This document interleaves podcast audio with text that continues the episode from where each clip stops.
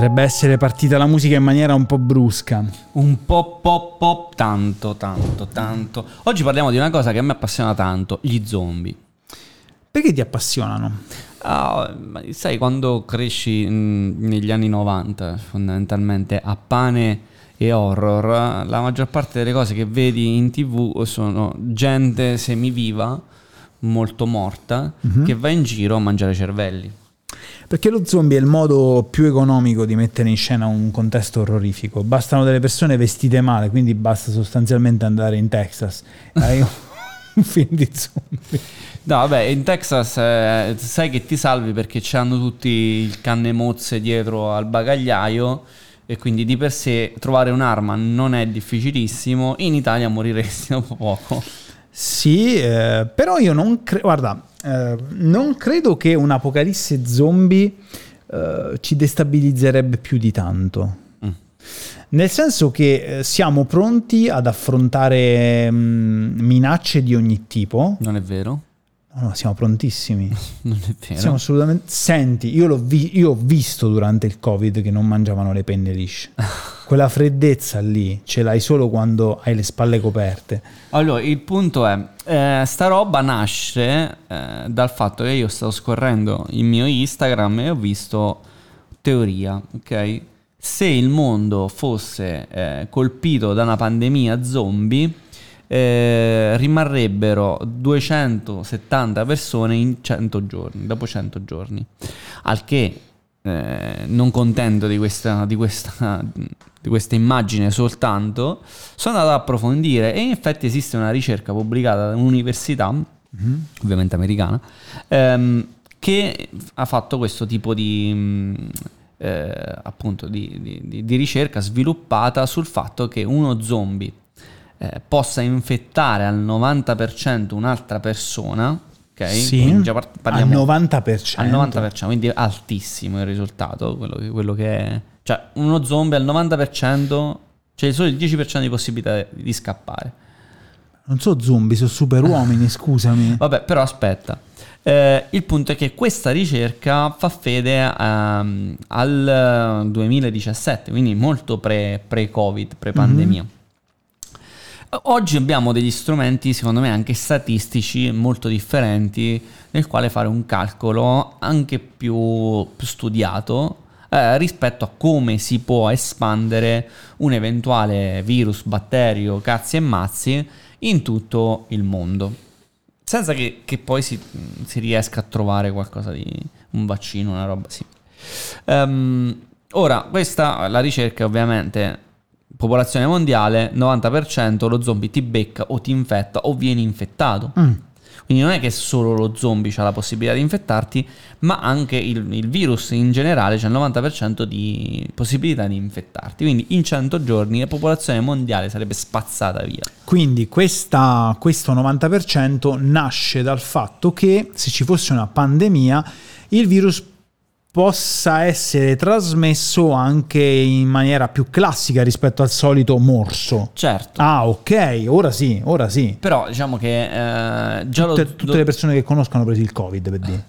Però eh, se una persona diventasse zombie e avesse il 90% di riuscita, Mhm.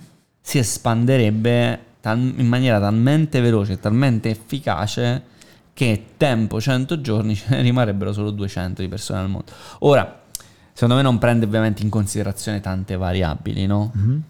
Gente che ha i bunker e che resisterebbe anche più di 90 giorni, 100 giorni all'interno di quel bunker, soprattutto gli americani dopo post pandemia adesso hanno tutti il bunker sotto casa. Navi da crociera con sopra 10.000 persone che sarebbero al di fuori di questo problema, a meno che non si scatenasse a bordo. A meno che non si scatenasse a bordo o a meno che eh, cioè, comunque sia lì dovresti eh, arrivare a un certo punto a prendere le risorse in qualche porto, quindi saresti comunque attaccabile Sì. perché ti fermi in qualche porto sempre. Una cosa che in alcuni film di zombie è contemplata e in altri no è quanto vive uno zombie. Quanto vive uno zombie? Eh... Perché se io ho provviste per sei mesi e so che uno zombie senza mangiare crepa dopo una settimana, Ma uno zombie ci rimane senza mangiare con tutti i cristiani che stanno sulla faccia della terra e con tutti gli animali che, cui potrebbe attingere. Qui entriamo però nella mitologia pura e semplice, cioè nel senso per far fronte a un problema come questo bisogna conoscere la fisiologia e la biologia dello zombie. No, bisognerebbe mm, semplicemente rifarsi a quello che conosciamo, ovvero io non sono un biologo, non sono un chimico, non so niente di tutto ciò, o un medico, un virologo, eccetera, però ho letto un po' di robe perché mi interessa l'argomento, sono curioso, e, e il virus che si, si avvicina di più a quello potrebbe trasformarci in zombie è quello della rabbia. Sì. È il virus che si avvicina di più e in effetti quindi noi avremmo comunque tutte le funzioni da essere umano, mm, ma saremmo guidati proprio da un istinto eh, un po' diverso. Quindi fondamentalmente ah, avremmo la resistenza di un essere umano. Avremmo la forza di un essere umano. Forse qualcosa in più, un 40% in più. Beh, allora, il virus della rabbia è estremamente affascinante perché nonostante sia estremamente meno complesso di noi, come, come forma di, di esistenza terrena, lui riesce a proiettare il suo desiderio nella tua testa. Cioè tu diventi idrofobo quando hai la rabbia perché quel virus a contatto con l'acqua muore. Sì. Quindi sostanzialmente ti inculca istantaneamente nel cervello la repulsione per l'acqua. Sì. È, qualcosa di estremamente affascinante. Ma come anche mh, eh, i, i funghi che, che cercano invece il sole per, per- per sopravvivere, o le parti più alte per esplodere con le spore, no? Ecco, una cosa del genere, un mix, no? Da The Last of Us, il virus della rabbia, Il cordyceps e e rabbia. co- cordi rabbiceps. In realtà eh, questa, questa faccenda degli zombie, se tu ci pensi, eh, sembra essere nata no, da- dal voodoo, da queste cose così, no, da, da Haiti, però in realtà ha dei, ha- ha dei riscontri piuttosto reali su cose reali. I, i- i funghi che prendono possesso di insetti morti eh, e li muovono. E li Cioè, muovono. li muovono, che poi la cosa che mi ha sempre stupito di quel, di quel discorso non è il fungo che muove l'insetto, il fungo muove l'insetto usando quelle che sono le normali movenze dell'insetto, cioè l'insetto sa come muovere le gambe. Sì, poi che abbia un bubbone colorato in testa, uno non, ci, non si pone manco il, il problema. Dice, oh, ma che cos'è quel bubbone colorato che si muove in testa? Eh, però capito, l'insetto non è che si muove rotolando. In maniera, cioè, non, non si muove come si muoverebbe un organismo, cioè Beh, si certo. muove come si muove un insetto, cioè articola le gambe. Quindi c'è un controllo proprio sul sistema ne- nervoso. Poi non so se si possa parlare di sistema nervoso. Centrale. Una cosa molto bella che ho visto l'altro giorno, non c'entra con gli zombie, ma eh, col discorso eh, insetti e movimenti involontari, hanno trovato un modo per fare microtecnologia con i ragni, non so se hai visto. Sì, Eh, I ragni non si muovono come noi, non hanno una struttura muscolare che, che muove la struttura ossea, non c'è nulla del genere. Loro funzionano in maniera idraulica, c'è un liquido che viene pompato all'interno dell'esoscheletro del, del ragno e questo causa distensione o contrattura. sì. E, e praticamente dei ragni morti ehm, debitamente irrorati di una sostanza liquida possono essere usati come un gancio. Sì, Fondamentalmente li gonfi e li sgonfi. eh. sì, esatto, li gonfi e li sgonfi.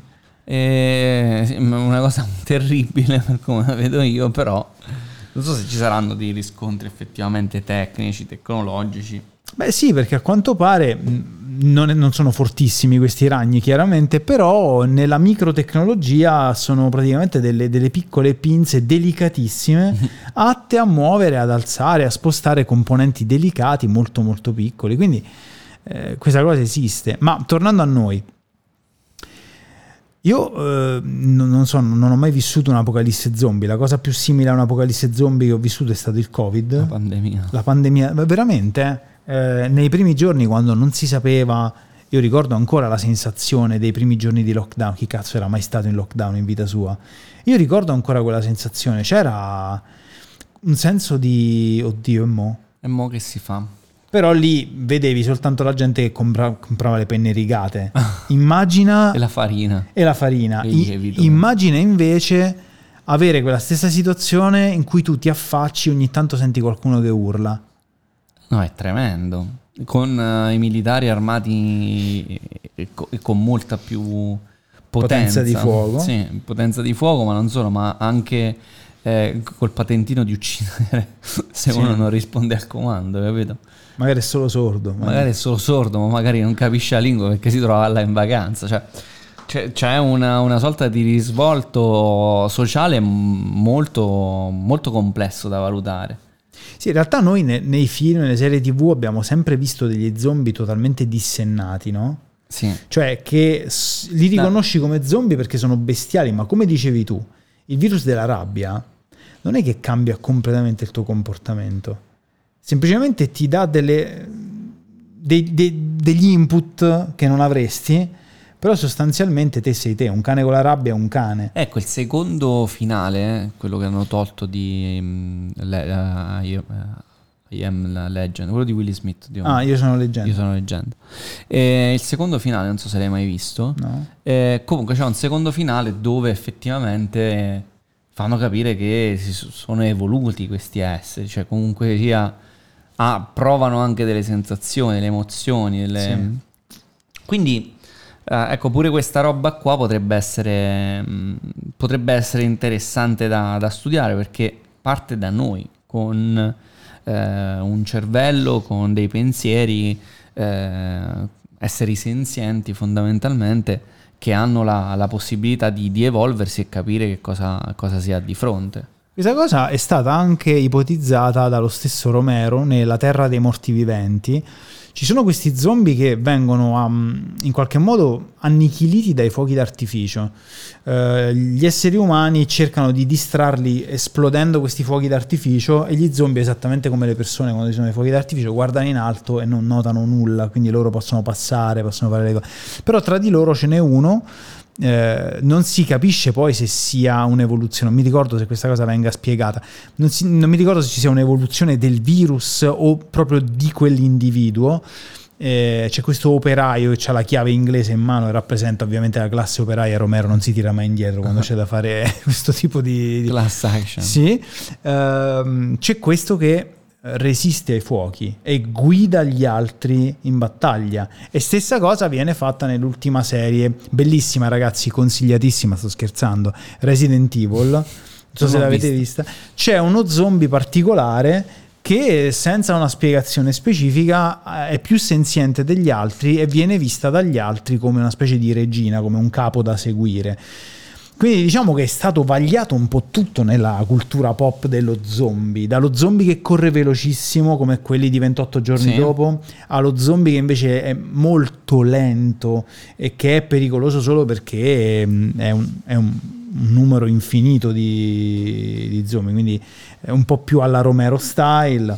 Sì, sono eh, quando, fu- quando collaborano in branco comunque diventano molto più, eh, più complessi da sconfiggere potenzialmente. Cioè, ci, so- ci sono tante congetture che si possono fare, si può, si può prendere una via o, o un'altra, si può, si può effettivamente scegliere, però dovremmo partire dalla composizione del virus, cioè da come uno se immagina sta roba qua, perché è anche difficile da immaginare a prescindere dai film, no? Sì. Ma renderla reale questa cosa eh, potrebbe veramente essere una- un, mix tra il cordyceps e, e il virus della rabbia, perché in modo differente non c'è qualcosa che ti, ehm, che ti renda così aggressivo o così Scemo. scemo. Sì, oddio, eh, una buona combinazione di, di alcol e delusioni d'amore possono ridurre un uomo in quel modo. Però Un zombie più Sì. aggressivo, no? Eh, io, io credo, credo che sia una cosa che prima o poi ve- il nostro pianeta la vedrà. Mm. Prima o poi succederà, No- non succederà eh, che si aprono le tombe, vengono fuori i morti. Ecco, C'era per- un'altra pandemia di gente aggressiva che ti viene addosso e ti vomita. sì, eh, eh, in quel caso... Tu immagina che il Covid avesse fatto so, espletare liquidi, un po' come l'Ebola. Eh. Ah, se sarebbe stato un macello. Dio che schifo. No, ma se- soprattutto se avesse avuto un minimo di impatto. Cioè, allora, noi sappiamo che in base a certe variazioni chimiche nel nostro corpo, l'umore può essere influenzato. Mm. Cioè, eh, lo vediamo per esempio le, mh, le donne quando il ci- hanno il ciclo... Perché le donne cambiano umore quando hanno il ciclo? eh, anche quando sono incinte in realtà. Veramente, non lo sapevo. Eh, o magari con problemi tipo l'ovaio policistico, eh, se non debitamente curato, può rendere mm, una donna nervosa, ma senza motivo. Una zombie? No, no, nervosa senza mo- incazzata col mondo senza motivo. Sì. Strano però, sono così esseri equilibrati. no, eh, normalmente, però per loro è una questione chimica. Eh, e, e loro lo sanno che sono nervose, ma non ne possono fare a meno. Ragazzi, scherziamo ovviamente. eh, Ma cioè, non è vero che scherziamo, Cioè, io sono scher- sposato, lui è, sta- è stato sposato, adesso è fidanzato, conosciamo perfettamente il il, problema. conosciamo. Diciamo le cose. Il problema sono le donne. Assolutamente. Quindi se esplodesse un, uh, una pandemia zombie che riuscisse ad innescare quel tipo di, ehm, di interazione tra un'esplosione chimica corporea e il comportamento, immaginati un ciclo per 20, Oh, per la miseria. Cioè, vorrei stare in una pure chiesa. per gli uomini. Mamma mia. Ma poi perché l'uomo è più aggressivo fondamentalmente della donna. Donna è anche passivo-aggressiva, Eh, però... la maggior parte. Sì, sì, no, l'uomo... Allora, che è una donna che mena pure. un uomo col ciclo significherebbe una rissa ogni Stiamo 5 scendendo minuti. sul sessismo più becero. No, no, però immaginati tutta la popolazione, uomini e donne, tutti con una specie di ciclo, però proprio però a- per 20. Cioè, secondo me sarebbe un- una rissa continua e la gente si mangerebbe la faccia.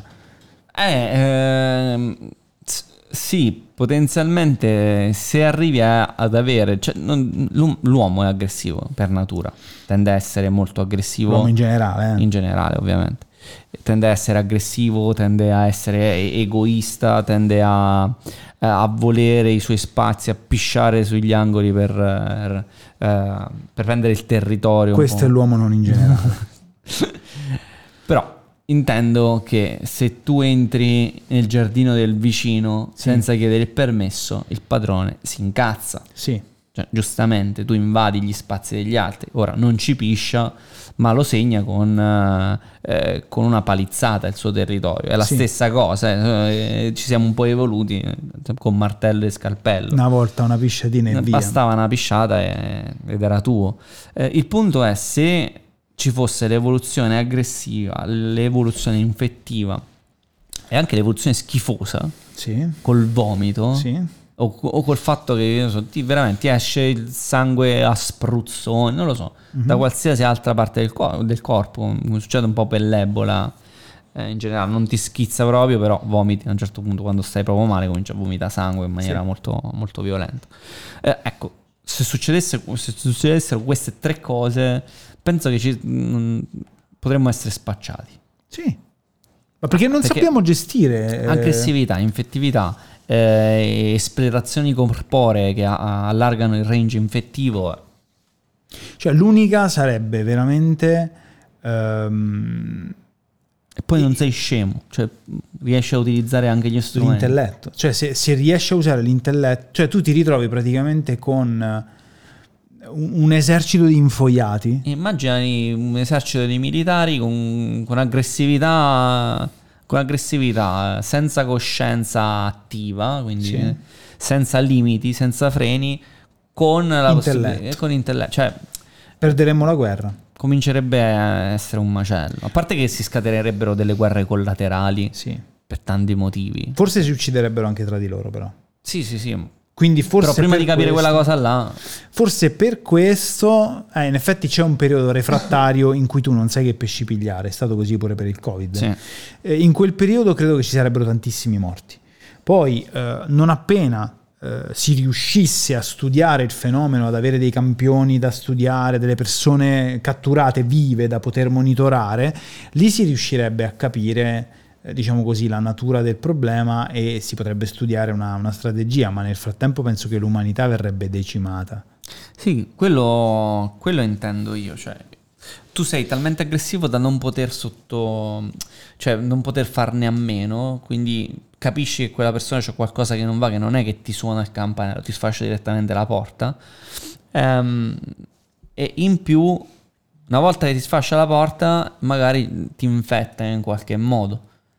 Si deve scatenare, no? Sì. Eh, credo che l'uomo è palesemente un- potrebbe diventare un vero problema. Anche se c'è da dire che la rabbia incontrollata è nemica del raziocinio. Contro questo tipo di nemico noi saremmo avvantaggiati perché avremmo il pragmatismo della nostra. Chi è arrabbiato non è pragmatico, Sì, indubbiamente, però eh, l'aggressività di branco è pericoloso. È molto pericolosa. Sarebbe, sarebbe veramente interessante una cosa del genere e credo che in questi termini non sia stata mai eh, realmente analizzata. Cioè sarebbe bello un film con- con- a tinte estremamente scientifiche su un tipo di pandemia specifico e mi stupisce che dopo il Covid non sia stata scritta una cosa del genere, ma abbiano continuato a fare film tipo Infection, le puttanate, le stronzate. In realtà sarebbe molto interessante un what if con, eh, con queste variabili, con un- un'infezione zombie più realistica, meno, diciamo così, meno votata all'aspetto magico, rituale. Sì, molto più basata su dati. Su dati e sul fatto che ci sono le variazioni. eh. Cioè, eh, anche il Covid potrebbe avere una variazione molto più letale. Per adesso pen- penso, eh, poi eh, dati meno, meno- non, non vedo dati molto... ehm, incoraggianti, ma neanche devastanti. Sì, neanche devastanti, nel senso ce ne ci sono 100.000 casi al giorno, Sì. oggi sono tantissimi, eh, ma si, si vanno, a, vanno a condensarsi in un raffreddorino e qualche decimo di febbre. Sì, il buon zio Covid eh, sta, sta semplicemente allentando un po' eh, i sintomi. Adesso pare che ci sia un. oh, L'altro giorno ho letto. Centauros. Sì, eh, bis- poi finché sul raffreddore e mal di testa si possono chiamare come cazzo gli pare, l'importante è che non si torni a, a quella roba che in 48 ore tu dici addio al mondo. Ecco. Eh certo, certo. Vabbè, no, un podcastino di quelli proprio veloci, simpatici, divertenti e noi ci vediamo alla prossima.